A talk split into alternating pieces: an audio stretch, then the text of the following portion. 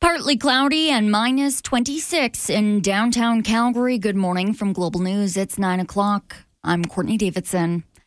Canada's COVID 19 case numbers have been trending downward even as the country surpasses the 800,000 case mark this weekend.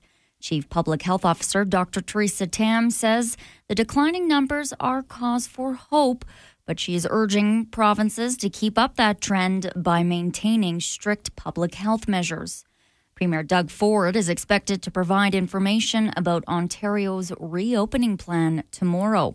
A senior government source says the province is not planning on extending a state of emergency, but a stay at home order will remain in place for the time being in much of the province. More news in a moment, but first, 770 CHQR helicopter traffic. In the southeast, we've got a collision northbound 3rd Street at 7th Avenue in your right lane. This is just outside the Central Library, so keep left as you pass by, though I'm not seeing any delays due to this right now. And if you're doing some highway travel, snow covered roads on Highway 93 outside of Lake Louise and beyond. Save on Foods has low prices every day in every aisle. This week, they've got frozen pork back ribs for just $1.99 a pound. For the 770 CHQR traffic helicopter, I'm Tia Usen. A new COVID 19 outbreak has been declared at the Cargill meat plant in High River. Alberta Health says there are 11 cases linked to the meat processing plant. Seven are active. The plant was the site of Canada's largest outbreak last spring. About 950 cases were connected to the plant. Cargill says the employees are in isolation and they are working with health authorities. The message is quite obvious. Stay inside today as temperatures continue to plunge downward.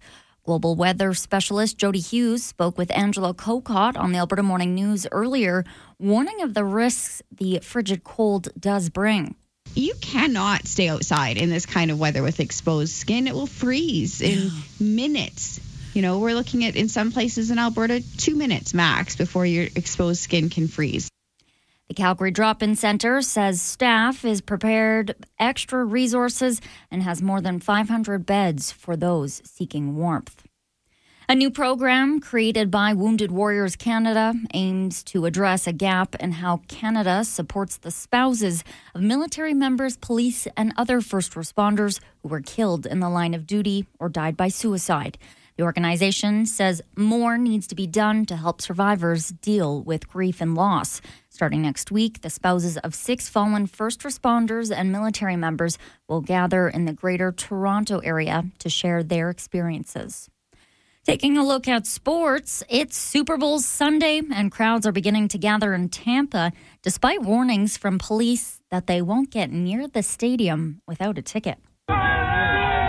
Buccaneers fans spent their Saturday tailgating inside an empty lot one block away from Raymond James Stadium. Josie Rodriguez sells the spaces for tailgaters every year for the Super Bowl. Some of the people that have been coming here for years, they're I've gotten to be very close to it. Alessi's Bakery's Buccaneers treats are flying off the shelf. The Brady number 12 cookie is very popular. Health officials fear a boom in parties and gatherings, not just in Florida but nationwide, could cause a spike in COVID 19 cases. They're urging people to stay home as a precaution. Todd Ent, ABC News. Kickoff between the Bucs and Chiefs goes around 4:30. Global News Sky Tracker weather mostly cloudy today, reaching only minus 20. Chance flurries tonight. A overnight low of minus 27. Feels like minus 36 with the wind chill, and clouds turning to sunshine tomorrow and minus 22.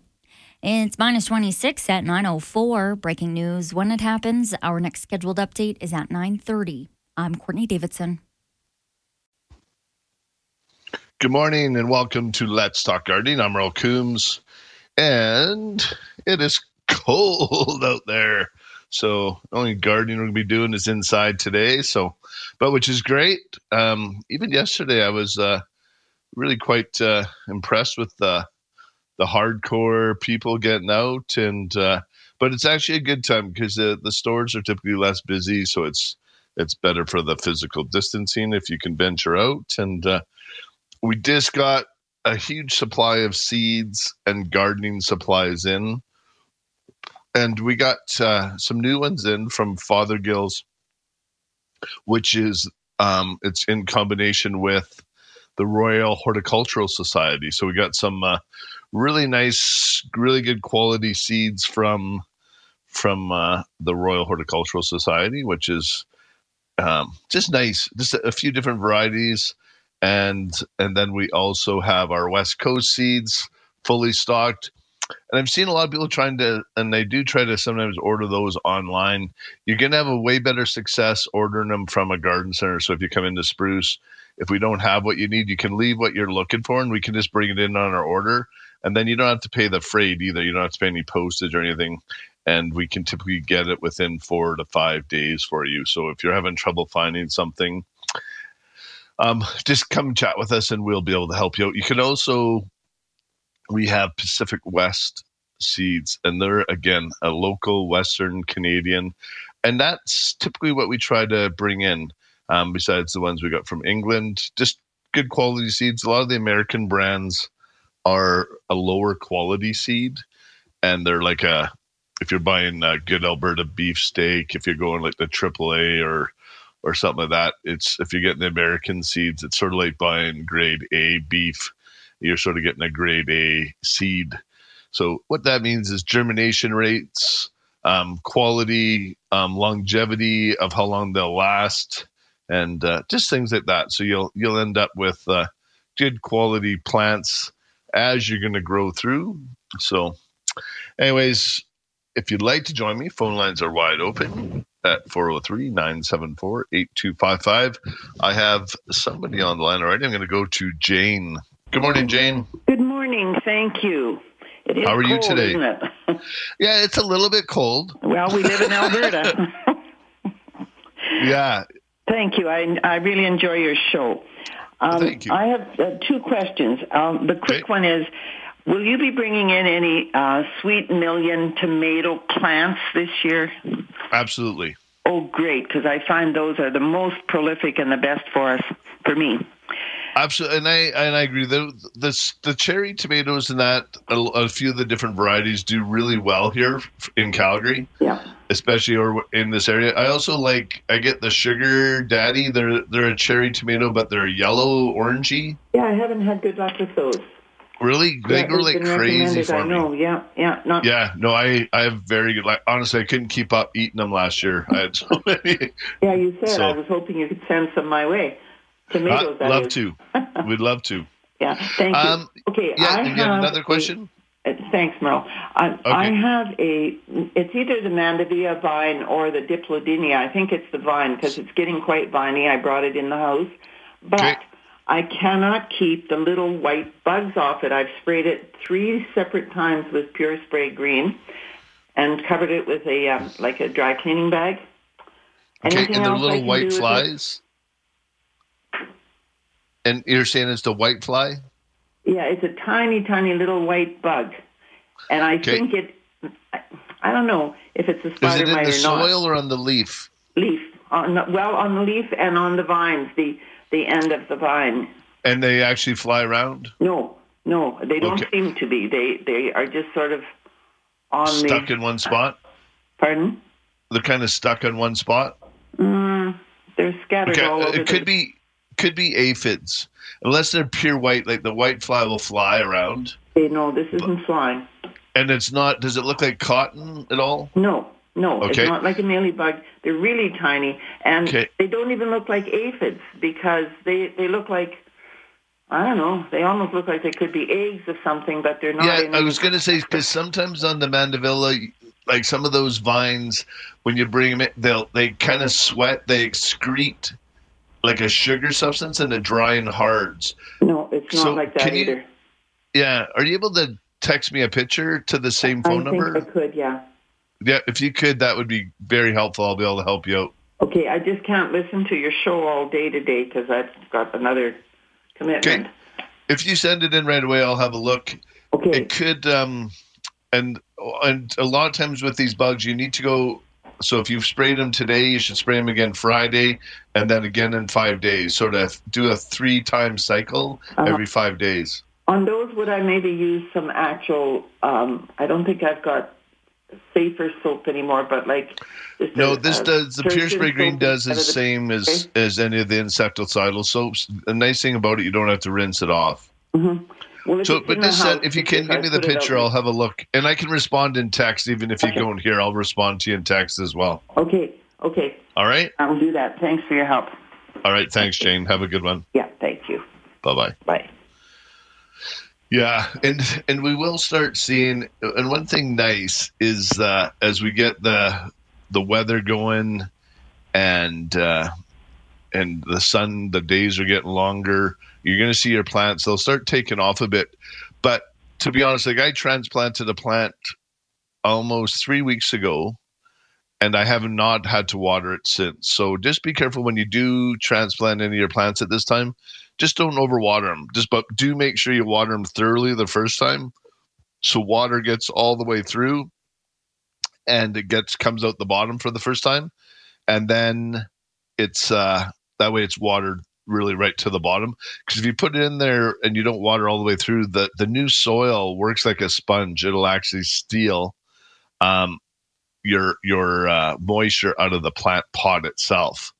So my, I would just, uh, if you could do that, that would be the best thing for it, and uh, and do that for sure. And I did have a text, and I'm seeing where to go. It was just a reminder, um, and and it was a good one. Just uh, it was from another arborist in town, just saying that we only have um, a little bit of time left. So if you have any big elm trees, um, I think we have until the end of March to do your um, pruning of any of your elm trees here in town. So uh, I know Mark and the boys have, have been very busy on that. And uh, if you have an arborist that you're working with, give them a shout. And uh, and if you have any pruning that needs to be done on your elm tree, now is the time to do it because they can see those dead, damaged, disease branching, crisscrossing, and uh, and they can get up there and clean that up for you. So have a look, and uh, and if you need that looked after, you only have a couple more weeks or another couple months here to uh, to do it month and a half sort of thing to get that done. Um, I think this person was suggesting that those might be spider mites on Jane's plant, and there could be could be tiny little spider mites down there too. And uh, yeah, actually, it was from the same gentleman who sent me the reminder to the end of March for elm pruning. So appreciate that. And yeah, spider mites at this time of year, and they do like that uh, magnolia as well. So it very well could be that as well. So, and I got a couple more texts from John. Good morning, Merle. This tree is about 15 feet tall. Oh, and it was hit by a trailer, and the back of the truck's leaning now. I'm thinking and wait till spring, water it. Yeah, it's it's a tough, but you know what? Like I, I was uh, I, I, looked after a ranch for a long time as well, and I, I remember one of the guys with the with a dually truck ran over the ash tree right down by the barn office and bent it right down to the ground. I thought for sure that thing was done. We pulled it back up, sort of secured it, and uh, and it was fine. But long as it's if it's not broken at those spots, but it looks like it's bent pretty good at the top. You might want to just if you could stake that and kind of pull it straight just to seal it back up. Otherwise, it, it, it could get in there, and that's going to really create a real a real weak spot in that tree. So, um, if you could do that, I would I would recommend doing that. And yeah, like you were saying, put a strap around it and straighten it. Um, I would do it now. Though, as soon as it warms up a bit, I would I would do that and get it get straightened up as soon as possible. That way, you're not going to uh, it can heal properly, and especially when when it starts warming up and all the moisture starts coming down from the roots up into the foliage of the of the spruce tree. Um, you want it to be able to seal up and do all that as well. But again, if you'd like to join me, phone lines are wide open 403 974 8255. And that is the talk and text. Or if you're calling from out of town, 1 800 563 7770. And uh, little change of topic. I don't know if anybody watched the hockey game last night. Go Flames go. That was fun. Uh, first battle of Alberta.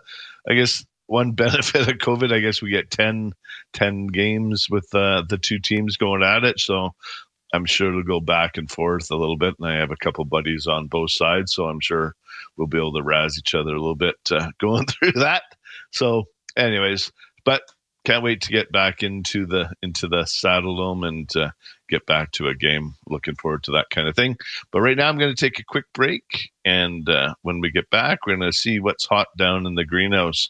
Um, I know we had lots of people down picking out uh, some new tropical plants yesterday. We're going to talk to Jen. You're listening to Let's Talk Gardening on 770 CHQR.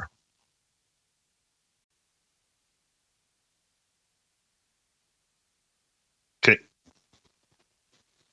Welcome back to Let's Talk Gardening, and Let's Talk Gardening is brought to you by Spruce It Up, Calgary's full service garden center. Spruce it up, green it up, prune it up. We got you covered. And we're going to go see Jen, what's going down in her little tropical paradise, and she'll have us covered in the old tropical plant area. Good morning, Jen. Good morning, Merle. Won't that be fun? One of these days in the future, you can you guys can actually come here and see us. you know, like we could do it right from here. That would be fun. Yeah. Yeah. No, and uh, and now I'm set up where I'm actually doing the show from home. So I will be able to. All I need to do is bring my laptop down there, and we Oh. can. I can sit right in the greenhouse as long as I get a little bit of a high speed internet. I'll talk to our IT guys. We run off the satellite there, so sometimes it's a little bit uh, tougher if it doesn't. Uh, or some people might be grateful if I get cut out once in a while. So, but anyways, uh, Uh, so um, lots of people in getting all kinds of seeds and grower supplies. We'll maybe touch on that first. Um, so what what is there any popular seeds that people are going for this year? Is it flowers or or veggies? What are you what are you finding down there? I think I still am seeing veggies uh, mostly going out of here.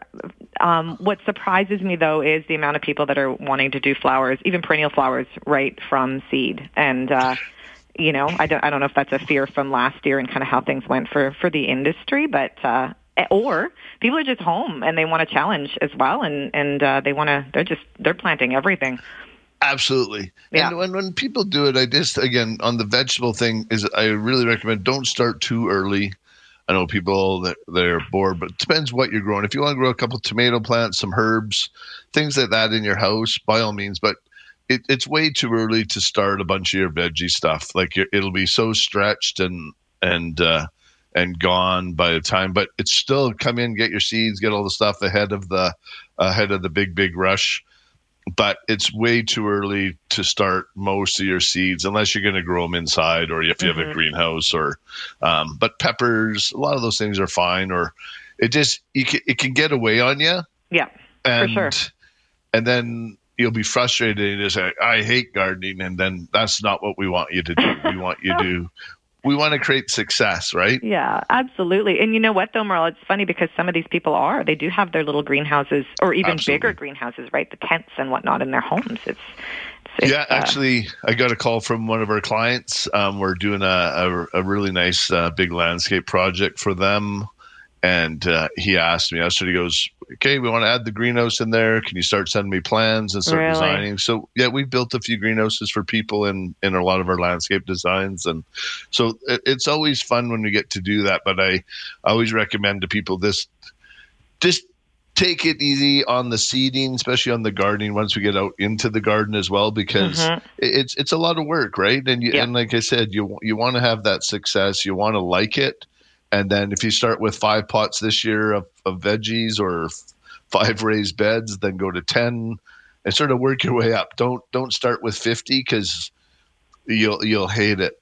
Yeah, yeah, no, you're right. I think it can be overwhelming because there's so many things, there's so many elements to gardening here that that we have to watch for, right? From from bugs on over to hail, and uh, and yeah, it's a lot for somebody to take Well, on. It is weeding and, yeah, Mhm. everything. I know like, when we were growing and we only had so much room, um, we would start seeding typically January 2nd.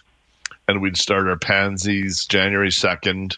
And the only reason we did that is just because we just didn't have enough room. So we'd have to start nice and early to get them to get through because then we'd go into snapdragons and petunias and all that stuff. Yeah. But April 1st, all the pansies went outside and they'd get frozen solid and then by by the into May they would be just beautiful though they'd harden off they'd just be these crisp leaves they'd be like iceberg lettuce though Yeah. and just phenomenal. Like I, you just don't see those kind of plants where you could just they're hard like that. Like it's just It's even so our true. geraniums were were crisp, and they had these dark rings around them. Ooh. Like I will say, I, I grew the best geraniums in, in, in Western Canada at one time. I wish Oh, I could have the space to do that. So, anyways, Wow. but it's just it's that climatizing. So if you are doing it at home, is again once you get closer to the end of May, June, is is start cooling them off. Like this, turn the heat off, get them get them hard, get it. And when you get to that crispy state on your geranium leaves and and stuff, that's when you know you're you're there for good tough Alberta geraniums. That's a that's a great tip. I like that even for inside, right? That's the other Oh. thing that people don't realize too. Yeah. Oh, absolutely, and especially our our air is so cold, um, especially in May. Like it, it might feel pretty warm, but if you put those tender plants out there, and if we get a little bit of our wind going, like the air is like ice. We've all heard that saying. Mhm. And uh, and that that that wind will go through. Well, you've seen we've had a couple of tropical orders come from Florida, and this is even in the summertime. And if it's one of those cool days, they get a little bit of windburn or frostburn because it's just, and it's still plus ten out, but it's cold enough just to like they're like they just came from Florida. Like Yeah, they're like, do? what on earth? where where did I go? Did I get sent to the gulags in Siberia or what? no. So, anyways, yeah. no, just Calgary. You're lucky. No, it's true. It's true. There's a lot of great So- stuff that we have here. Yeah. no, but those are those are the things, and that's what I hope to share with people on this show. And when they come to a garden center, you're going to learn those local tips that you're not necessarily going to see, and and that's the hard thing with a lot of the literature that's out there for us to read. hmm is is is it's based out of Vancouver or England or the the United States where they just don't deal with the kind of things that we deal with. Yeah. And and joining the Calgary Hort Society is another great opportunity to to deal with and learn from lots of local gardeners and and that's uh and that's the fun part, right? You want to see we have some phenomenal areas where people garden here. So hmm it's It's true story. yeah. Yeah. All right, let's let's get into the into the greenhouse. What's anything new and exciting going on down there? Or what? Uh, I think those cactus. Those are the, the those are Oh, the yeah. big ones. Yeah, Zoe Zoe got us in a whole bunch of cactus. They're gorgeous and uh, they're in great shape. Um, they're so pretty. Some of them are blooming because cactus. That's not what they're. They're known for a bloom, but they don't bloom all the time. That's a special event. So, um, yeah. there's some beautiful cactus and succulents. One of the cool things that Zoe brought in too, just before I forget it, and and Jess planted one of these, but Zoe brought in these one gallon mixture of succulents so that you Okay. if you were to do something like a living wall or living that frame that we have in as well with the moss, you can plant, you know, just buy one of those and you have a bunch of different plants that you can put in there. Um, Jess actually built one for us and that's sitting sort of um, in the the little uh, alleyway into into the chop house. There's one up there with a, a frame full of all these different succulents. It's so pretty.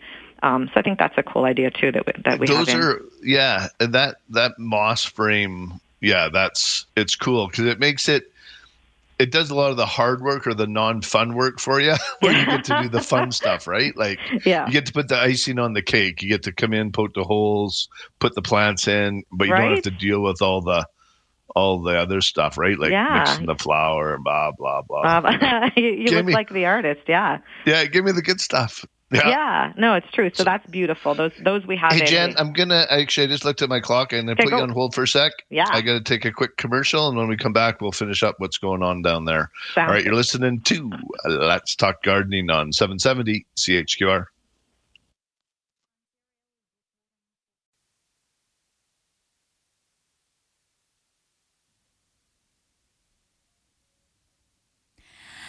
Partly cloudy and minus 26 in downtown Calgary. Good morning from Global News. It's 9:30. I'm Courtney Davidson.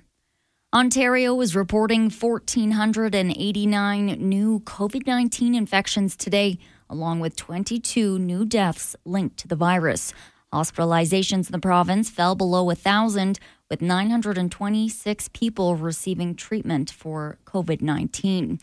The latest figures comes a day before schools are set to reopen across much of the province, and the government prepares to formally unveil plans for gradually easing restrictions on businesses. A second COVID 19 outbreak has been reported at an Alberta meat processing plant. The outbreak at the Cargill plant in High River was declared on December 16th. Alberta Health says there are 11 cases linked to the plant, seven are active. Global news, Skytracker weather, mostly cloudy today, climbing toward minus 20. Chance of flurries this evening as the temperature gets down to minus 27, but it'll feel more like minus 26 with that wind chill. And clouds turning to sun tomorrow afternoon, a high of minus 21. It's minus 26. Breaking news when it happens. Our next scheduled news is at 10. I'm Courtney Davidson.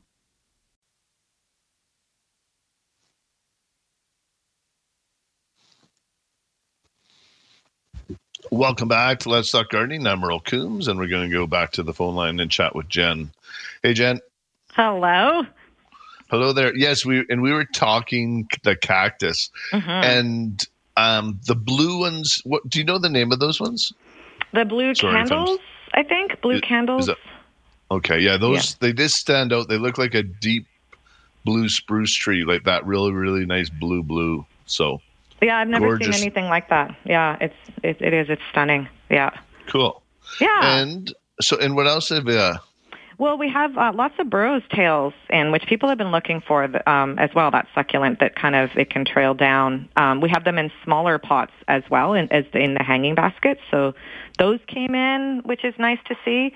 Um, and then we, I don't know, am I allowed to say the string of hearts? yes?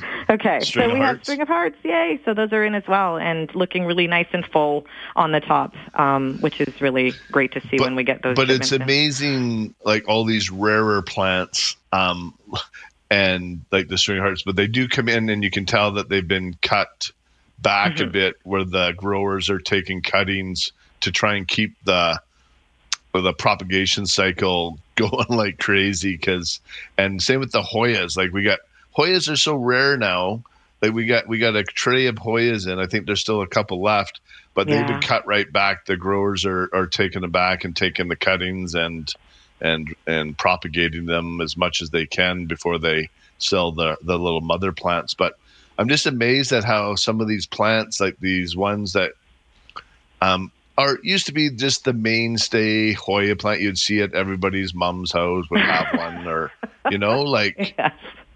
and now they're rare like Yeah, no, it, it's cool. You're right. It's it doesn't take long for sure for those guys to to find homes from from here. It's it's incredible. It's neat watching it. And it's neat watching people get so excited about it, and they they're looking for a certain one, and you know, so that's it's great to be able to provide that way as well. It's nice to watch. yeah you got a few of the hindu rope in not many Yeah. i think there was three or four Yeah, But, we had uh, a batch before. Yeah, and then this one we got a kind of an assortment tray. So Yeah. yeah, So Nice. that was really nice. And you know what's cool that we have in too is we have the the little we have those split rocks or the lithops, the like the living stones.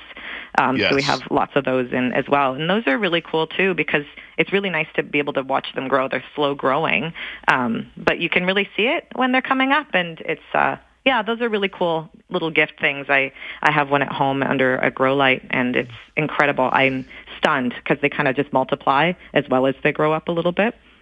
And I and I really like what you guys have done in the greenhouse. You've set out a whole terrarium display, but not only a terrarium. If it's done, you you, have all the material Yeah. um, for people to build their own. Which Yeah. is and it's nice you put it on one spot. Kind of explains it a little easier, and you got some directions on there. Absolutely. yeah, and, you know uh, what, Merle? Now that you mention it, sorry, the glassware um, for those things. Uh, we have glassware on sale right now for 25% off um, to Oh, help nice. with that as well. Yeah. Yeah. Well, uh, that's that's good. And also, you're running a Valentine's Day contest. Darn it! I knew it. Yeah, and it's so it's I I forgot to write that one down myself. So thank you for bringing that up, Merle. Saving my No, butt you, when you mentioned the string of hearts, I so but you have to come in in the store and then just enter into a box. And what we're doing is we're giving away a string of hearts. Planted within the pot too. The really Yeah, pretty nice. pot as well. Yeah. Yeah, we Yeah. had some discussion on the pot. I wanted to put it into a bright red pot. Okay. I got voted out by did, Jen hey? and Jen and Zoe voted me. They outvoted me. So yeah. What do you you do? end up with a, a dusty rose pot. It's And the only reason, it, no, it's gorgeous. But Yeah. I, I, I just I'd laugh because dusty rose was the in color when my wife um, Carolyn and I we bought our first house. And I Oh. just have we had way too much dusty rose that when I see that color, I kind of have flashbacks back to a nasty time. I'll have It- the times were good, but just too much pink. Like We had Yeah. a pink tree with pink birds. We had dusty rose curtains. We had dusty rose carpet. Like it felt like I was in living in a pink flamingo. Or something. No wonder you didn't want that. So whenever I Oh. see that color, I kind uh, you know. So uh, anyways, too much, too much fun. Yeah. Anyway, so lots of lots of great plants still. Um, it's good to get out and get a walk around. But uh, um, is there? Do you have any of the any of the monsteras left? We do. We definitely do. We have them in a few different sizes. Um, but those guys, yeah, they're they're a happy. I find those plants so easy. So it's nice when people get excited about them and they have they want the big leaves and and uh, I I think those are great easy plants to grow. So yeah, I agree. They just they just they just grow and they Yeah. you don't really have to do anything. Kind of almost you let them dry out really good, and they just perform for you. absolutely. And yeah, all right. Yeah. Well, thank you so much again, Jen. And got it. uh and uh if you're if you venture out today, go down and see Jen down in the in the greenhouse there. She'll steer you in the right direction. You All right. bet. Thanks, Jen. Thanks, Take care. Merle. Okay, bye. Bye bye. All right. All kinds of things going on. But actually, I'm going to take a quick break. But if you want to join me after the break, phone lines are wide open 403 974 8255 or 1 800 563 7770. You're listening to Let's Talk Gardening on 770 CHQR.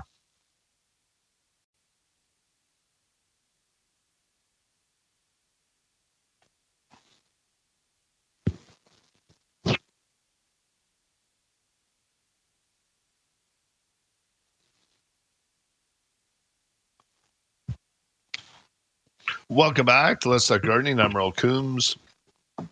And I did get a, a text from the earlier caller regarding those bugs, and she did text me a picture, and they were definitely aphids. And when the little white thing that was left over, it's kind of as they die, they kind of leave their skin shriveled up, and it looks like little white flies hanging out there. But you can see the aphids were there.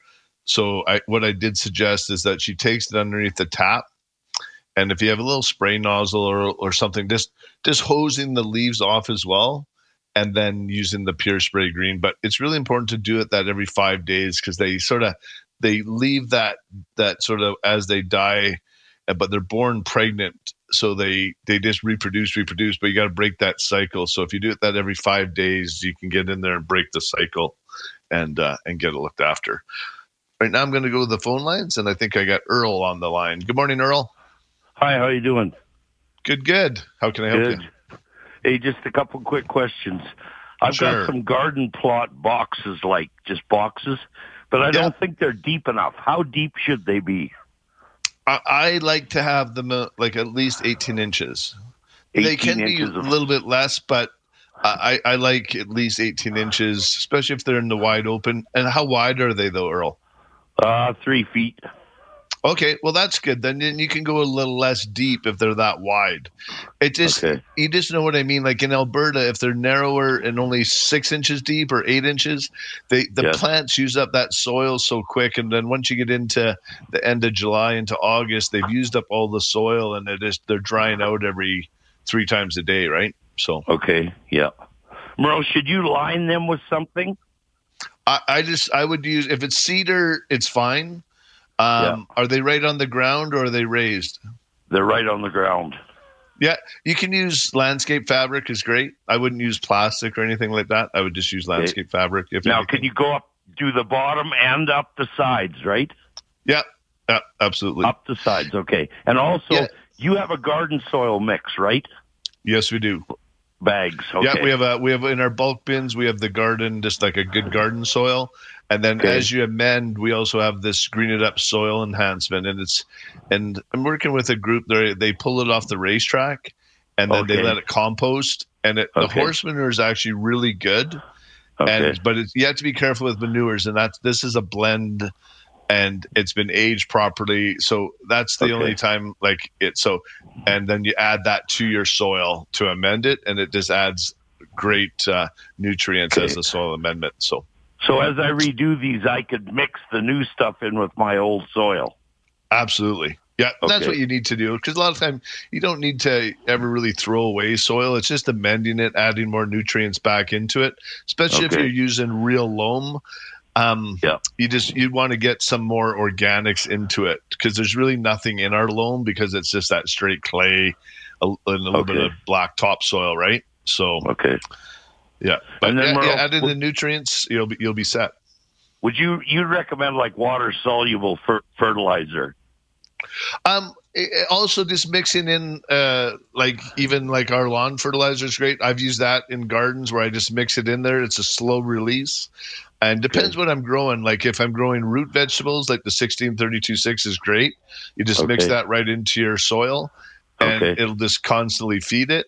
And and if you want to add some a little extra once in a while just to give it a boost to get some growth at certain times of the year, you can add the water soluble as well. Um, Okay. With the water soluble, you're, you're in a little bit more control, right? Like it's Right. you know that every two weeks or once a week I'm giving it 20 20 20 or or for some of my other crops. And if you have heavy feeders like tomatoes and things like that, definitely the water soluble helps out for sure. Okay. Okay. Thank you very much, buddy. Appreciate your uh, pro- show. Listen to you every weekend. Yeah, thank you so much. Take care. Stay warm, buddy. Thanks. Thank Bye. you. All right. Where are we at for time? Got a little bit of time left. I'm just going to going to take a couple of texts. I got quite a few. Hello. I last fall we noticed we had an area of lawn that grass had white grayish tinge. What should we do early to address this as it did spread? I've seen a lot of that, and I, I, I never did hear exactly what it was, and I didn't see it really killing anything. But it almost looked like you had it was hard water, and it was almost like residual. Because I noticed I had a bit on my grass, and when you mow, it was gone, and you're growing. I, I think it'll just grow out of it. I'm hoping we won't see it this year, but it didn't look like a fungus or anything to me. Um, it could have been a little bit of snow mold because later in the winter we did have a lot of snow so it could be snow mold on there so the thing is is just don't keep don't let your grass get too long and don't water a ton at nighttime so we're not uh, building up that mold on the on the grass so water first thing early in the morning like five or six. Don't water at midnight or something on your grass and let the let the water sit on it all night. Um, that will also cause that. Um, again using our green it up lawn fertilizer you're going to get really good deep root systems and and and water like half as much. And i know we have a lot of people that are using it. And for those of you that um, are looking for a little bit more full service we are starting up a green it up lawn fertilized so we'll be coming out to your house. We'll do a, a analysis of your lawn we'll fertilize it and also doing the trees at the same time. So um, just keep keep listening for that when we launch that. Um, we'll definitely do a, a let's talk gardening promotion of some sort and uh, make sure our listeners uh, can take advantage of that and our and our new service that we're we just had such a good demand and we understand we are far away from some people but we we want to make sure we can help out and uh, and get a few more people employed and and we'll green it up out there for everybody. And it's just such a good fertilizer so love it. Let's go to the text line. Oh here we go. This is cool. I got uh what should i do with this long stem? This this texture has a jade plant that is blooming Good morning. I have a jade that's 30 years old. Two months ago, it bloomed for the first time. I have three questions what to do now. I would like to remove some of the old blooms, however, and they have long stems. One day. Yes, you can just cut them off. Just just enjoy what you like, but they they only last for so long. And do I need to do anything special now to the jade that's bloomed? I've never fertilized it. And that's probably why it bloomed. It, it it's probably running out of food and they will bloom a bit if they feel like they've been ignored a bit and sometimes they get stressed out. But just cut that off like all the plants will bloom and you can just cut that off go down a couple inches and uh, and cut the stem off and it'll branch out. And at the same time if it's a great time if you have a big old jade at your house and you want to cut it back at this time because sometimes they get long and lady leggy. You can take t- 15 20 30% back you can take a third of each branch back and and you can take cuttings off those if you want and they propagate really really easy you just put them right into soil and they'll they'll root right up for you and and then it'll help thicken up your plant for you. So give that a try, and you should be good to go. But right now, I'm going to take a break. You're listening to Let's Talk Gardening on 770 CHQR.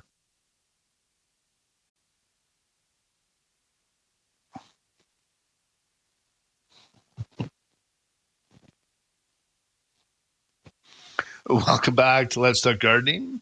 And uh, it's Super Bowl Sunday, as you all know. And uh, it's funny, I, I follow, um, and I had her on my show years, a few years ago. Um, her tagline is, and she wrote a book called Kiss My Aster. And, uh, but she's posting all these pictures of all these toilet bowl planters and she's calling it her Super Bowl collection. It, it's kind of funny. Like she has this one, she's painted them all terracotta and she has all succulents in it. So if you're looking to do a Super Bowl out in your yard, you can, uh, if you're doing a renovation, turn your old toilet into a, into a planter. And for all intents and purposes, actually looks actually not bad. This one has uh, all mounted up all together. And I got uh, quite a few texts. If you'd like to join me, phone lines are wide open 403 974 8255 or 1 800 563 7770. And those are both the talk and text line. So I got one from Lee. It says, Hi, Merle. Just wanted to let you know how much I enjoy your show. And here's my Charlie Brown cactus. And what should I do with it? It's kind of an interesting cactus. It it's in a pot, but it's look the one end of it is this stretched up like five feet high. What you can do, Lee, like you can cut that down to eight, ten inches above that pot. I would transplant it actually right into the pot. Um, so get yourself some soil and put that because it looks like you have it a four or six inch pot sitting inside that pot. I would take it out of that pot, put it right inside to and plant it right in there and then you can cut it back and it's actually really easy. You could probably um, you could propagate three or four sections of that if you wanted to um, fairly easy. So what you do if you did cut it off and it looks like it's probably like one two three feet. If you went every eight inches you could cut it into sections but just let them dry and callus for about three days and then you can just put them in some rooting hormone or something and then just stick them right into soil into each individual pot. And it'll take about four to six weeks but they should start rooting up fairly easy from that point. So uh, give that a try cut that back and it'll help branch out. It'll send out a whole bunch of different branches.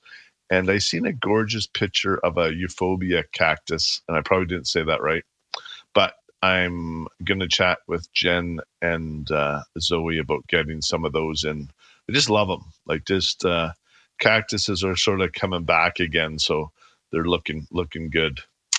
And good morning from cold Banff. Ooh, I bet you it's cold out there. Can you tell me about growing lemongrass? Is it possible? That we have really bad mosquitoes. Um, that's a great question. And uh, actually, I was just chatting with Zoe and Jen about that we're we're going to do a bunch of mosquito planters and we're going to try and start them ahead of time so they're big enough to to actually make a difference in your yard. So we're going to have them planted into some nice pots. They make a great feature plant. Like if if you have them planted into a like a big ceramic pot like three or four of them in a row um, they'll do awesome. So as long as you have a nice sunny hot spot. Um, so we're going to try and have a good selection of the lemongrass available ahead of time and and we'll have some planted into some big pots. So yeah, so I love that question, and because uh, I think the way things are looking, obviously we're going to be in this COVID for a bit, so the gardening, creating those outdoor spaces uh, are going to continue on this year. So um, just trying to get yourself set up for some activities. Um, I, and I know we got a bunch of outdoor games. We just got those in at the store just for the backyard games. We tried to find some fun things that you can add to your garden actually after you've planted and done all your gardening to sit around, maybe have a little bit of fun. And I got another text here. I have a bunch of little black flies coming from my jade plant. So those are fungus gnats. So what you need to do is slow down the watering, let that let it dry right out, and then just aerate the top of the soil. And we also have these mosquito dunks, and we sell them individually. It's a little mini puck. And we have all the directions on it, what to do. You kind of make like a tea. You dissolve it in water and then you water in the top and it'll kill the fungus gnats. So we have that with all the directions and we've uh, we've packaged them individually for you so you don't need to buy a pack of 20 or anything like that. Um, so that would be my best suggestion for for looking after those little nasty fungus gnats. right now, I'm going to take a break for the news. You're listening to Let's Talk Gardening on 770 CHQR.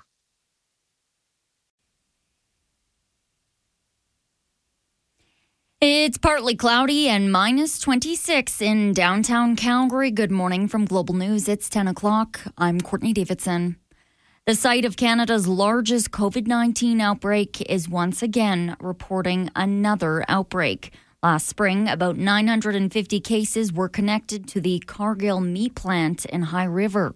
Now, Alberta Health says there are 11 cases linked to the meat processing plant, seven are active. Cargill says the employees are in isolation and they are working with health authorities. Alberta Health says it is taking action to support the health of everyone involved to prevent future spread.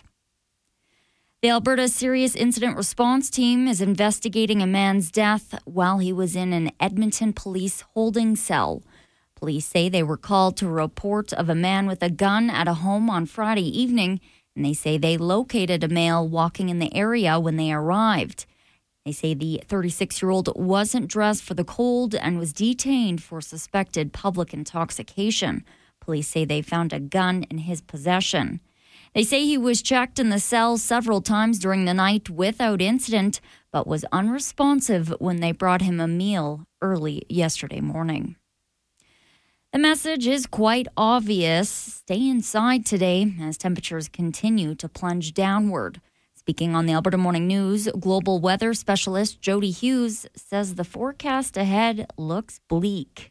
You know, our warmest daytime high this week uh, in the next seven days in Calgary is about minus 14 next Saturday, but we'll see minus 22 to minus 25 for today right through until Wednesday. The cold snap forced Winsport to close their ski and snowboard hill for today and Monday, with plans to reopen February 12th.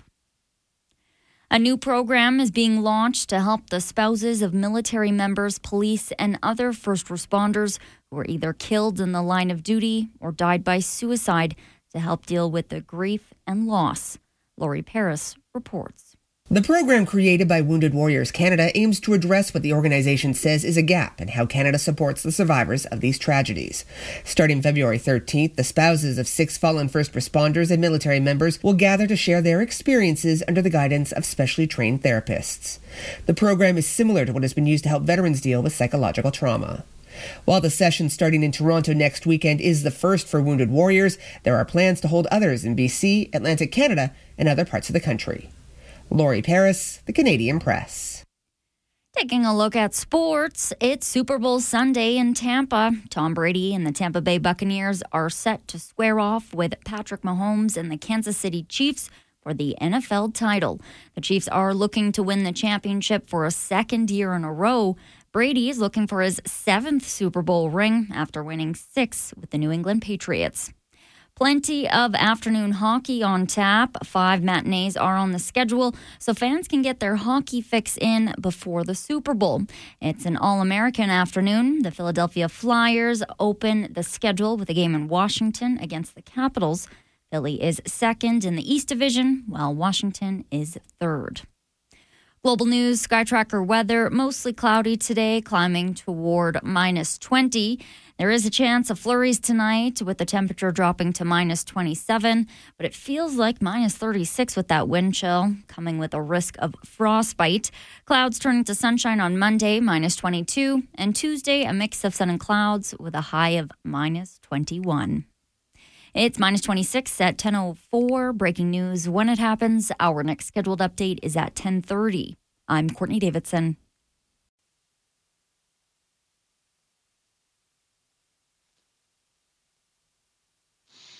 Welcome back to Let's Talk Gardening. I'm Merle Coombs, and it is February the 7th, minus 20, something.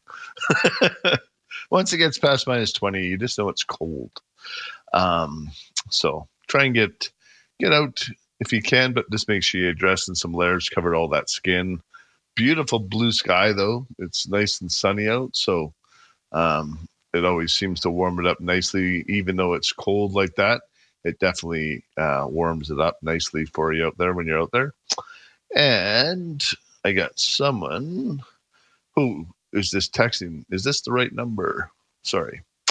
Uh, oh, hi, Merle. Did you get my picture from last Sunday? Oh, that was a different one. Laura, is this the right number? Sorry, I'm. I shouldn't be reading those texts like that without checking out first. Hi, Merle. Richard from Lethbridge. With the wood stove working overtime now, any advice on using wood ash in the garden? Been burning birchwood. Love the show. I've heard some good things, and actually, some people use ash for rooting hormone. And when I was talking about that cactus, I was watching this one uh, video, and this gentleman used ash as his rooting hormone. He dipped it in the ash and and used that. I, I I think the ash is fine if you mix it right into your soil. But again, just watch that you don't do too much of a good thing, because um, I think you can cause more harm than good. So if you if you just sprinkle it out and thin layers and mix it into your soil, um, I think it should be fine. I know we like adding charcoal and different things into our plants, so uh, but just just be careful you don't just clump it in where you're growing just in a big pile of uh, of ashes. So, but should be fine. Should be fine. And also, here's another one. Richard from Rathbridge. Again, just struggling on the cold air, but a recent purchase helped me on the greenhouse. Bought a propane heater that vents outside, so I just so I don't have a moisture problem. And even with these freezing temperatures, I can keep an 8 by 12 double walled greenhouse, 5 degrees Celsius. Romaine lettuce, carrots, Lucy's lettuce, all doing great. They love that cool temperature. And when the sun warms up, it, it, it, it just, it'll heat that up nicely. So those are ideal um, temperatures for growing um, lettuce, t- um, radishes, loosely, all those things like that. Um, th- that's perfect. So, um, good job on that. And then with the with the leftover ash, you're going to spread that into the garden. Just be careful that you don't go too much on that. So, I'm going to go to a couple more texts here. Good morning, Merle. Can I use the soil amendment to top dress my grass in the spring? Thanks, Marty. Yes, you can. It it works really well um, as a soil amendment, and that's something I recommend a lot of people use or do here in Calgary. Is if you're going to aerate early spring, uh, uh, do mow your grass down, get it down not so you're scalping it, but do a really low mowing job, um, and then at that point, fertilize with the green up lawn fertilizer. Put it down fairly heavy on the on that application, and then do your top dressing over that. Put about an inch or so of of soil, soil amendment, or loam over top of your existing grass, and you'll just be amazed at how fast that lawn will just eat up that lawn that uh, that soil or soil amendment, whatever you have on top, and it'll just grow up. And if you do that a few years in a row, you'll start softening up your grass. And you can do it a couple times throughout the year if you have really heavy, dense soil where you feel that you're you're walking on concrete. So if you're if you're adding the the amendment more so of a good mix instead of this straight loam. It'll help soften it up, just adding a little bit of that organic material into your grass. But it always amazes me how fast the grass just eats it up. All of a sudden, you'll see it one day, and it's just like overnight. It just seems like all of a sudden the grass just took it down and and ate it all up. So give that a try. If you'd like to join me, phone lines are wide open 403 974 8255. 1 800 563 7770. Um, quiet on the phone lines today, so easy to get in if you like. But I do have quite a few texts, so I'll keep on going on. I'll keep on keeping on the text line for a bit. But if you'd like to call, that would be great as well. When should I be starting my canna lilies bulbs in pots, or do you just put them directly outdoors? No, canna lilies, and I actually had the earlier texter her um, gladiolas were already grown. She had them in the garage, and that was kept at about 10 degrees Celsius, and they were already growing. Um, I would I would do my canna lilies sort of more once you get into mid March, something like that. Again, just keep the bulbs if you if you get them early. Um, keep them in a cool, dark place, and and then sort of plant them that mid March is going to be early. That way they get nice and big for you. And uh, if you have room to grow a couple, if you have the really big varieties, you can start them now. Um, if you have enough room to do that, but they will grow fairly big. And if you get the if they have if you have the real big giant varieties, because it just it gives you that head start. So if you're using them in your centerpiece of your pots, they're going to be nice and big, full of foliage. I love using the canna lilies. I use them in my pots at my house. Uh, about half of them have them in it. I, I just like it because it gives you the big foliage, really bright colors, and they tend they bloom all summer long. And I I really like using them as a centerpiece. And last year my mix was petunias, canna lilies in the center, eucalyptus, and then I had Supertunias coming out the sides on the bottom. Um, I I really liked that mix. It worked out well. It was very durable, um, grew well, lots of color, and uh, and just gives you that foliage, which is which is kind of nice. The only disadvantage with canna lilies is that they don't take frost very well. So when you get into the later into September, there if we get those cool nights, it, it, they don't take the frost very well. So um, hopefully that answers that. Same with your dahlias. If you have those sitting and you want to start them, sort of mid March is a good time. And again, unless you have lots of room, and with those, I typically cut them back when they get about 18 inches high with your canna lilies. So you can do that. And holy cow. Hey, Merle. Oh, that was this one. I see. I'm going to go to another text. Spruce it up. I think my Thanksgiving cactus has a COVID variant. Bloomed in November and is now blooming again. Never before. Mine is doing the exact same thing. Um, so what I think it was is that it was the Thanksgiving Easter variety. So, but it's a little bit a little bit early for Easter. But mine is in full bloom right now, and I have three three plants in the same pot.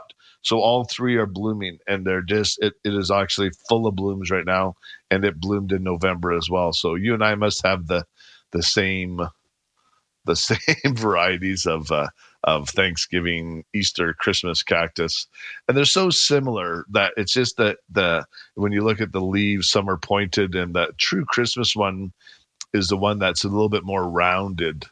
If they're looking for the true, true Christmas cactus, and the other ones have a little bit of a point to them, the Easter and the Thanksgiving. So, yes, mine are mine are doing that well.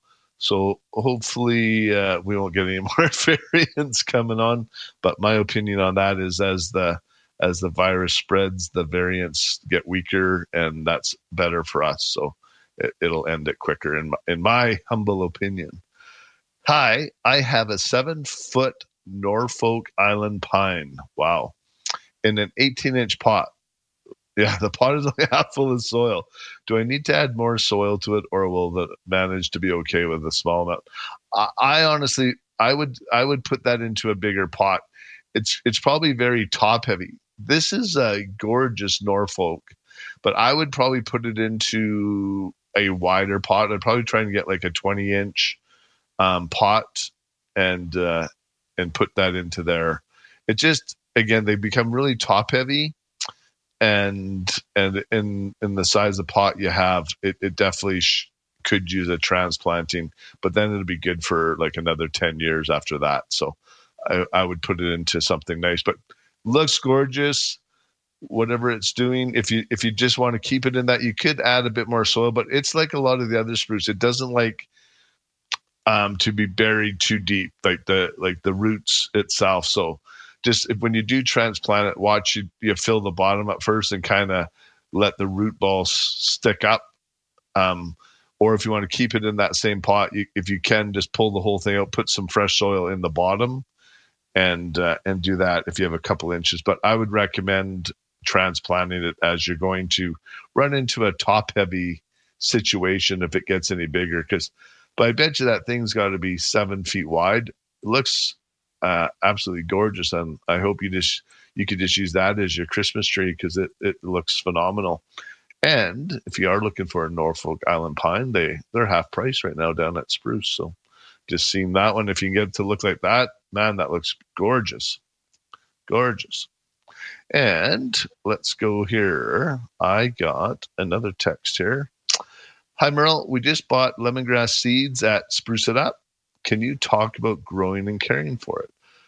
Last year it didn't grow, but we had lemongrass in some pots of citronella just as a fluke. So when you, when you're germinating, a lot of these grass seeds and a lot of these type of seeds, they do take a little bit longer to to germinate. So when you do it, um, you have to be a little bit more patient. They do like we have these um, seed kits where they have the the mat underneath, they have the tray, and then the then the glass cover. And for something like this, I would recommend that because it does make a difference. You're heating the bottom, uh, gets gets the soil nice and warm. It's going to increase your germination rates by a lot, and and this help push it along a little bit faster. And when you have the glass cover, it keeps the moisture in. So I would start with that, but you're going to be um, three to four weeks probably um, between seeding and germination. So so just take your time and be patient with that. Um, but I would recommend trying to get some. And if you already have the trays and stuff, we do have the mat separately. Or if you just want to get the kit, you can do that as well. And and just keep it in a fairly bright spot, and you should be go. Ah, here we go.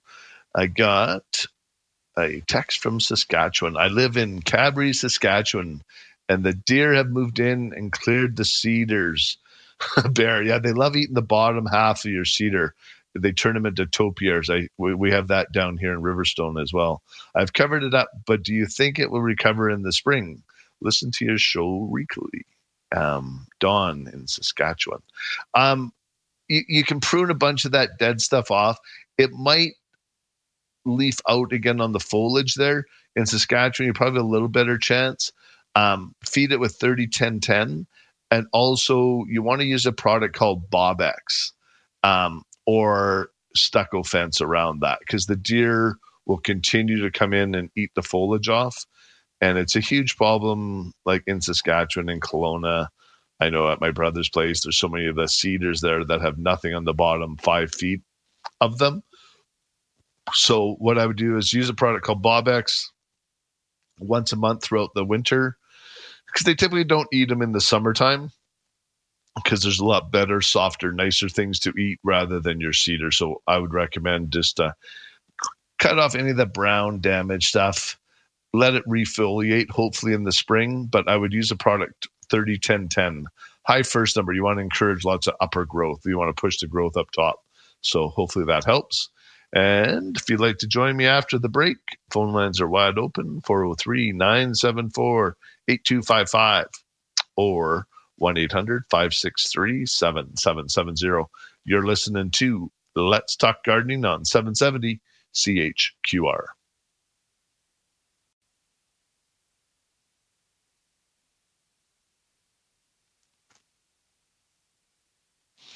Welcome back to Let's Talk Gardening. And Let's Talk Gardening is brought to you by Spruce It Up, Calgary's full service garden center. Spruce it up, green it up, prune it up.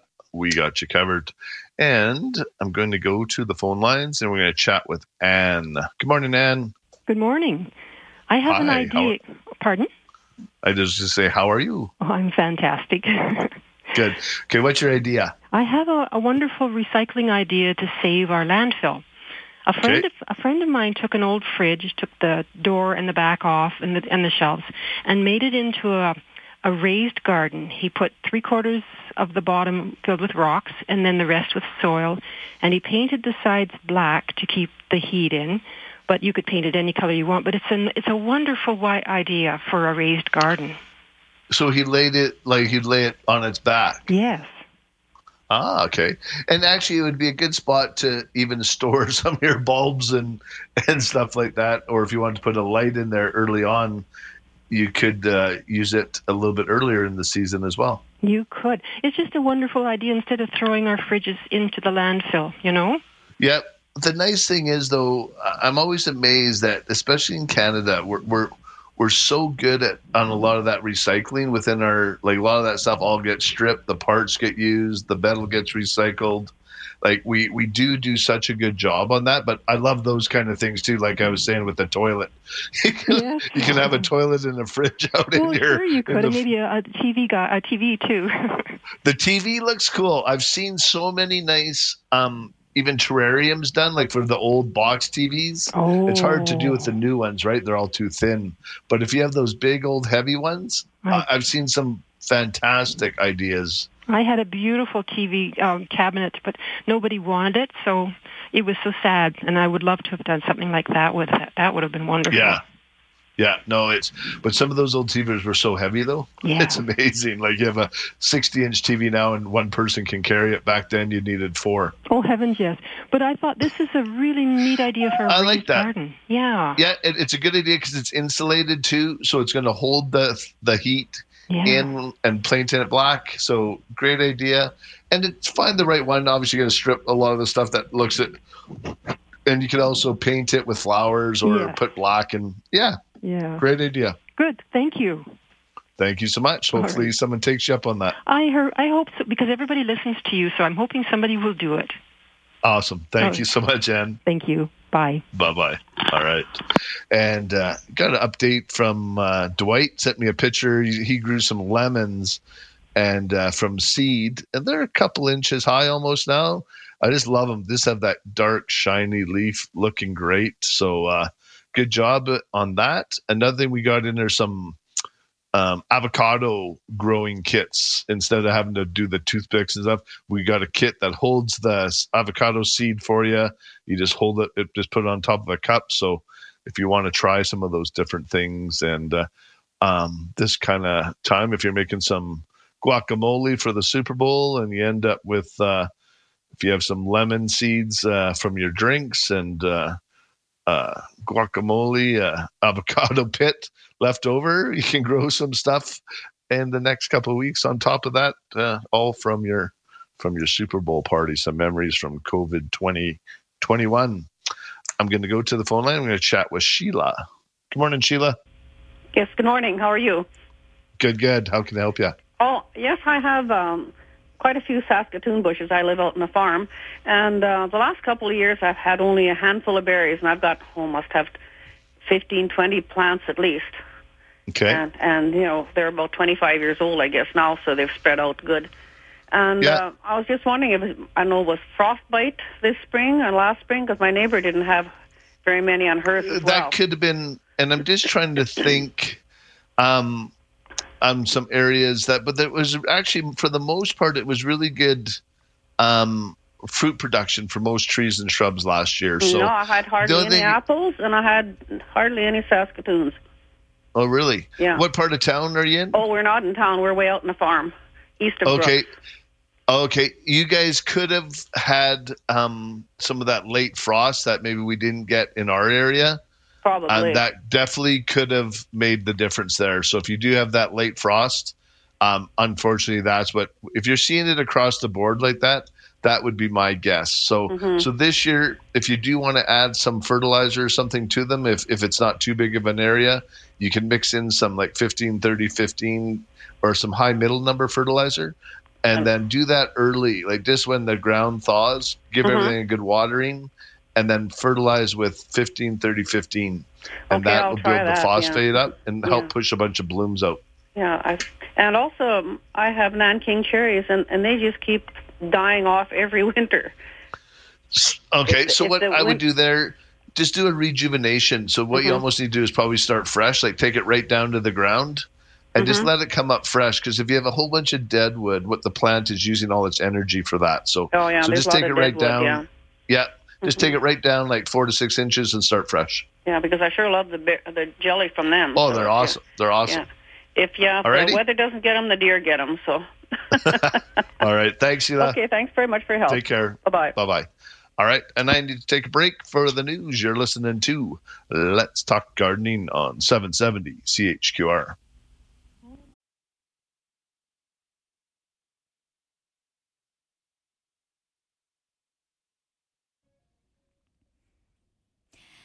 A mix of sun and clouds and minus 26 in downtown Calgary. Good morning from Global News. It's 10:30. I'm Courtney Davidson.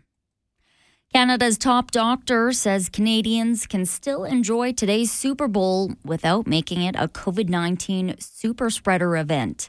Dr. Theresa Tam says people should limit their contacts to their immediate household and connect virtually with others over the big game.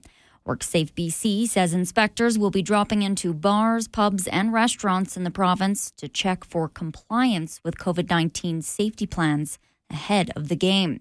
Police in Regina have also said officers and health inspectors are spending the day patrolling for rule breakers.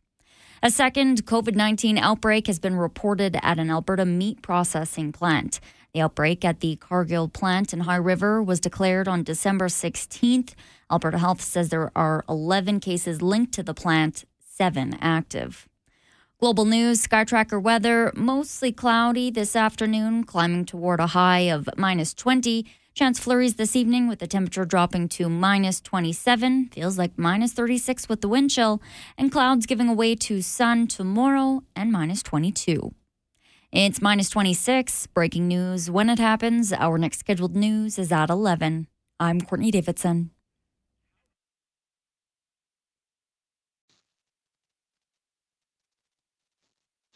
Welcome back to Let's Talk Gardening. I'm Merle Coombs. Going to go right to the phone lines. We're going to chat with Tyler. Good morning, Tyler. Hi, Tyler. No? All right. Let's go to Marge. Hi, Carolyn. Do we got Hello. on the line? Yes. Hello.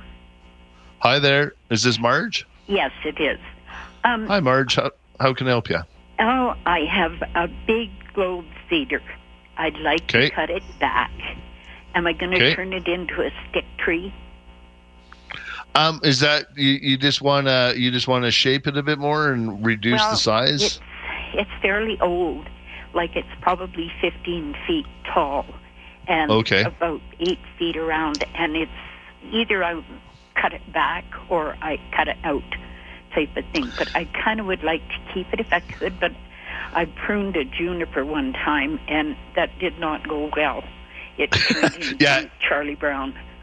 Yeah, that's the same with the cedar. If you try and take too much off at once, like you can't reduce them because basically, if you if you open up the branches and you sort of look inside, it's probably only foliage on the last six eight inches of it, and Yeah. and in the center t- in the center of it, it loses most of its foliage because it's dark and And- dry in there. And it won't So- there.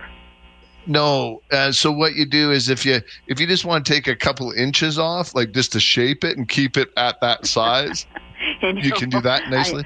I, I would like to take a couple of feet off it. yeah, it just unfortunately if you do that, it we just don't have the.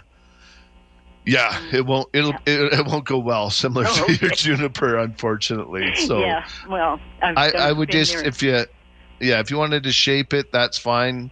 Um, but other than that, um, I, I wouldn't recommend going a couple feet in on it. It just it'll never recover and be anything that'll be nice for you. So Okay. One And- other question. Um, okay, do any of the gardening centers in central Alberta carry your lawn fertilizer?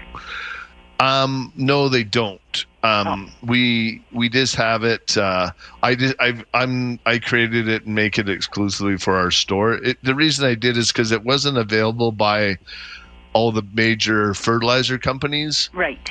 Um, because they formulate it for the population areas like Vancouver and Toronto, Yeah. and they don't need the phosphate like we do. So I created this fertilizer for our area. Um, how far away are you? Well, I'm southeast of Red Deer, so but Yeah. I do have I do have people in Calgary that I can whine to. So There you. well, that always works. Get them to stop by, grab a few bags, and then you're good for the season. yeah. Okay. Thank you so much. All right. Thank you. Take care. Yeah, you as well. Thanks, Marge. Bye. Bye bye. All right. Where I'm at for time, I'm good. I'm going to go. Did Tyler disappear, Carolyn?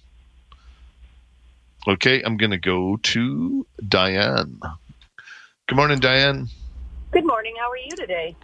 I'm doing good. Get to just look outside the window, staying warm. Looks a little frosty out there, so just uh, enjoying the morning. Same. I put in a number of upright junipers last year. I put in skyrocket junipers, which I love. I'm not a big Yeah. cedar fan. I just don't find they do well here. But my skyrockets have done beautiful. But this will be my first spring. So are there any kind of key things I should be doing? Because they're not an inexpensive investment. So No. getting a good start. So What what I would recommend is ensure that you water it well first thing in the spring, like just that slow deep watering. And Okay. I would also fertilize with a 15 30 15, sort of the flowering fertilizer. It's you just want to develop the roots for the first year. Like so just um, just watered in with the fertilizer after you've watered 15 30 15 that'll get the roots going and and still enough to help get the growth going and and that's the key with the junipers and things as well is just ensure they get that good slow deep watering um, sort of even once a week or every couple of weeks at least where you put the hose by the root ball and let it soak all the way down to the bottom of it because then you'll it'll grow quicker. So many people just rely on their irrigation or a sprinkler and you're only watering the first two or three inches of your soil and when you planted those you probably went down 12 to 18 inches or depending on how big you started with could be more so yeah, I did actually, and we filled the hole. I did quite a bit of deep watering as well in Good. the fall, knowing how dry it gets. And That's awesome. For the for the fertilizer, how often would you fertilize? I, I would do it every couple of weeks up until July is lots. Okay. Yeah. Every two to three weeks is lots. Give them a good shot. And it just the the watering is even the most important thing if you can do that or if you have a drip system or just putting the hose out there, move it around. The first year, two three years, if you can do that a little bit more often, you'll just see such a big difference around your junipers and things because then they take hold and and when you don't water the whole root ball, the the bottom half of your root ball dies off, and you're trying to so it's trying to support all that foliage up top with only a third of its root ball. So that's the biggest thing that uh, so many people don't trying to understand is get get that water down nice and deep. So Okay. Which is somewhat Alrighty. contradictory, I think. So for the juniper families, we assume they want to be dry, but they do need Yeah. to drink. So it's kind of a balance. yeah, and it's with it's with the root ball because you've stuck that thing into the clay, right? And it's used to supporting itself with that whole root ball.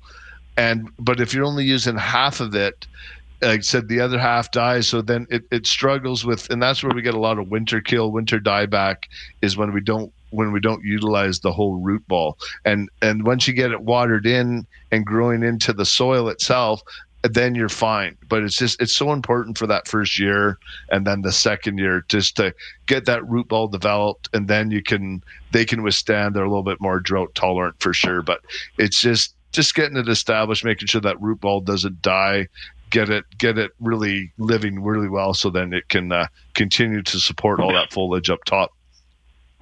Great, wonderful. Thank you so much. All right, you're very welcome. Thanks, Dan. Have a great day. Bye bye. You too. Bye bye. Thank you. And if you'd like to join me after the break, phone lines are open 403 974 8255 or 1 800 563 7770. I'm going to take a quick break. You're listening to Let's Talk Gardening on 770 CHQR.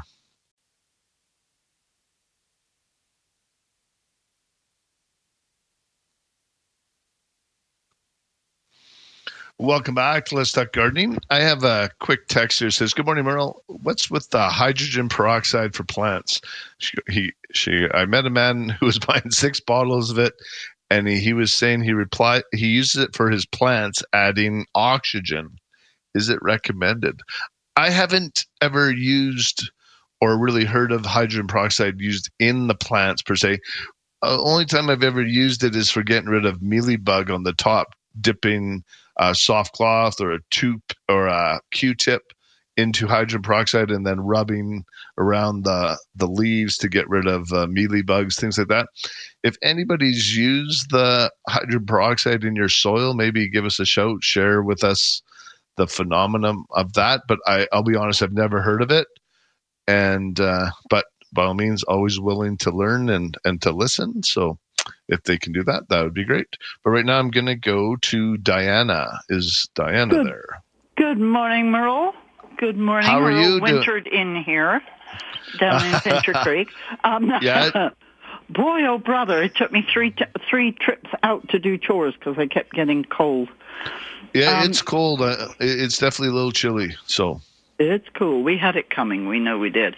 I wanted to make a remark to the lady that um, had trouble with Nanking cherries because she didn't Yeah. actually say quite where she was. But you know, no, it's she said she had a bunch of deadwood in it and stuff like that. So lots of Yeah. dieback. We just find down in Pincher Creek. Now, I don't know if it's because of the wind or because of our because it is so dry down here. It's almost impossible to get cherries down here. And I had a beautiful tree in High River. I used to get gallons and gallons of cherries off it every year. And down here, it's almost 99% impossible. So I just thought Huh. I'd sort of leave that with people that, you know, just because it grows, say, in High River doesn't necessarily, it sort of depends on where you are. Oh, absolutely. Because I haven't found anybody in this area that can grow a Nanking cherry. Uh, the sour cherries are lovely. The romance cherries are fantastic. They do beautifully here, but Nanking Which is weird. really struggle. which is weird because they're typically more um um hardier. You would think the Nanking would be hardier than than the Isn't other it? ones. It's odd, isn't it? It's very Yeah. odd. So I just wanted to sort of, you know, sometimes it does depend on where you are because nobody down here can get a Nanking cherry to, you know, Really? Okay, that's interesting because in Calgary they do phenomenal. Like they're everywhere. So, Oh, yeah. Diana, while I have you on, um, if, if everyone doesn't recognize who you are, it's Oh. it's Diana. And she's from Bailey Hill Greenhouses down in uh, in Pincher Creek, and you are the sweet pea queen. I am so sweet what? pea lady, yes. Well, Yes. we've upgraded you to them the yet. I- queen. no, we've, we've upgraded you to Yeah. the queen. With your with your British with your English.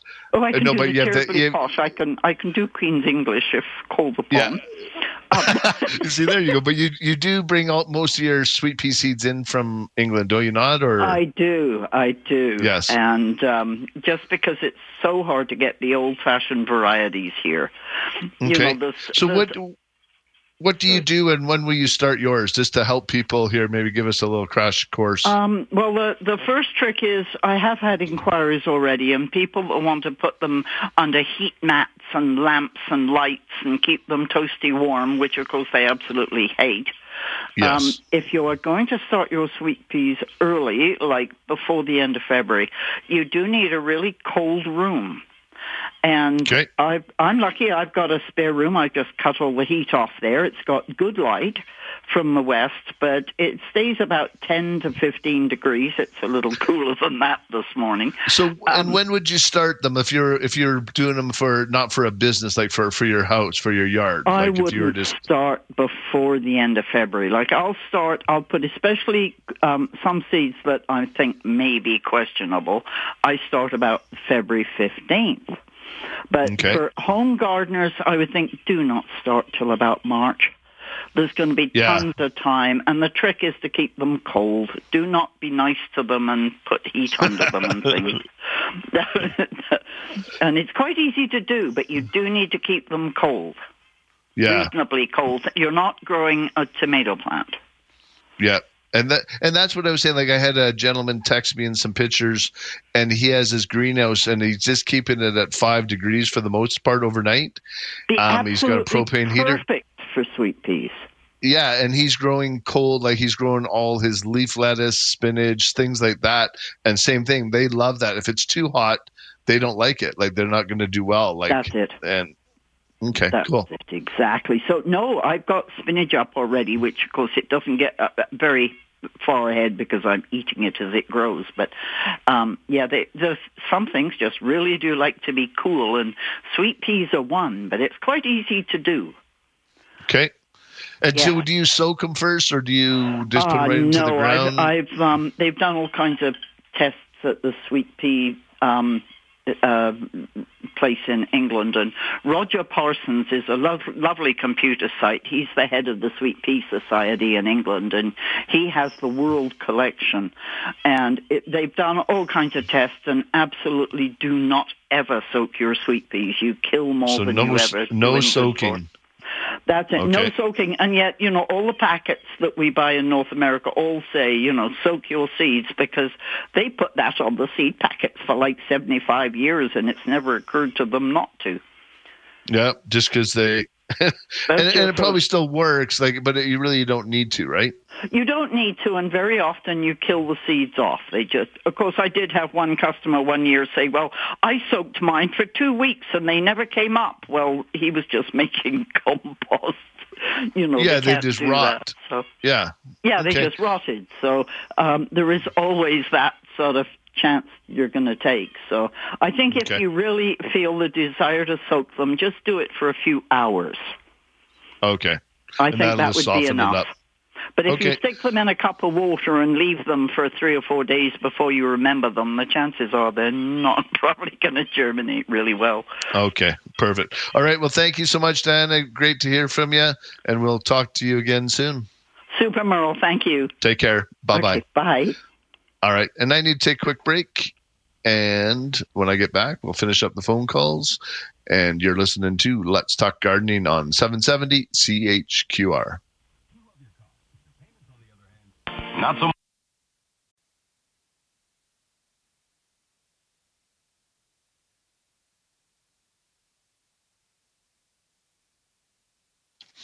Welcome back to Let's Talk Gardening. I'm Merle Coombs. Going to go right to the phone lines and we're going to chat with Al. Good morning, Al. How are you, Merle? I'm doing good, good. How can I help you out today? Uh, uh, last year I had, uh, at a last minute thought, I picked up uh, seed potatoes from you, and there was only a couple of packages of these little purple ones. So I was late Okay. in the year. When is the best period of time, I guess, to to get a variety of seed potatoes? I would um, typically get them in at the beginning of April ish. Um, yeah, and typically we don't get them in much earlier than that. Um, maybe like a little bit, maybe a little bit earlier in March, but for the most part, early like late March, early April, you're gonna have really good selection. They should be lots of varieties still at that time. So Okay, I can check out which ones I'd be looking for.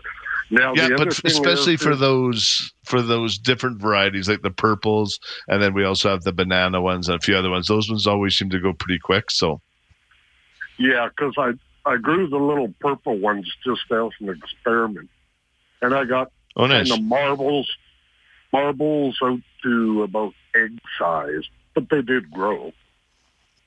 okay, And uh, the thing is, all I had left for soil was the soilless mix in a in a raised bed. yeah. So is it better to go with uh, more of a uh, like a I, I would mix mix? it. Yeah, I would. Um, for your potatoes, yes, I would. Um, even mix, even if you mix it two thirds garden soil to one third soilless mix, um, is a good mix in a raised bed for that. So and and best fertilizer for those? 10 52 10 or 15 30 15 the higher middle number anything with the roots um because you're you're developing your root crop so and just Right. ensure you do that good deep watering too make sure you water it thoroughly but not so it's staying wet all the time but just every so often just make sure the water's getting down nice and deep so Do they like to dry out somewhat in between? Yes, yeah, they do. They they they you just don't want to keep it real wet. So let them dry out in between, but then ensure you give it a good soaking when you do water once in a while, especially through that heat. Um, it just will help develop good tubers for you. Okay, very good. All righty. Thank you. All right. Take care, Al. You too. Bye All right. Bye bye. And I'll take last call of the day. We're going to go to Lee. Good morning, Lee. How you doing this morning? I'm doing great. How are you? Oh, mean and miserable like always. Ah, perfect. I, I'm- I'm watching the the that uh, one uh, uh what is it a series called uh, Yellowstone and there's a oh, couple yeah. miserable people on there it's uh, it's good though but those are always your favorite characters right they always have a little heart of gold inside that rough edge so yeah it's there's all good. a nugget in there somewhere yeah you just got to dig a little deeper that's all yeah all right how can I help you I had a question I, about poinsettias Yep. Um, bought one for Christmas, of course, in a little seven-inch yep. pot, and put it. Uh, and then I read that these things are actually a tree or a shrub and will go, grow quite big. Yes. And, uh, and and so I transplanted it into a like a 12 or a 14 inch pot, and then everything dropped off it. Yeah, and um, they'll they'll typically do that. Like they sometimes they don't like change. Like they'll get shock. Yeah. Um, but chances are it'll probably leaf out again for you. Right. Just don't cool. keep it don't keep it real wet. Like they like to dry out. Okay. So after you've after you've transplanted give it the first initial watering, but then let it dry really good in between waterings, because um, okay. it is like a cactus. But they can they're, they're like a big tree, like down in Mexico and stuff. Like they're they're a tree. So. So if we keep it in the house, we can expect it to grow fairly large then. Oh, absolutely. No, and all the ones that you find like in the grocery stores and the ones we bring in at Christmas time. Yeah. Like when I was grow, we we used to start them. We'd get our cuttings. We'd start them in August, but then we had to use a growth retardant on them to keep them tighter. So oh yeah, we yeah. So we'd always have to so that way they stay nice and compact. Because if we would have let them go, they'd just be tall and langy on us, especially growing in the greenhouse, right? right so we use right, a, yeah. we used to use a product called Cycocel. It was a growth retardant. We'd spray that on them, and then that would keep them at that height, but still bush out, but they wouldn't stretch out on us. So. I, have always wanted to try and do that with grass. I thought instead of a, a, lawn fertilizer, if you get it green, and if I could spray a growth retardant on it and, and keep it short where you don't have to mow it, I kind of thought we got the best of all worlds. Yeah, there you go. all, all right, right. Thanks kindly. All right. Take care, Lee. Bye bye. Bye for now. All right. Thanks for everyone for for joining me on this cool morning. Um, lots going on though, and so if you're looking to get into the gardening, hit your garden centers. And uh, until next week, we'll get our garden on right here on 770 CHQR.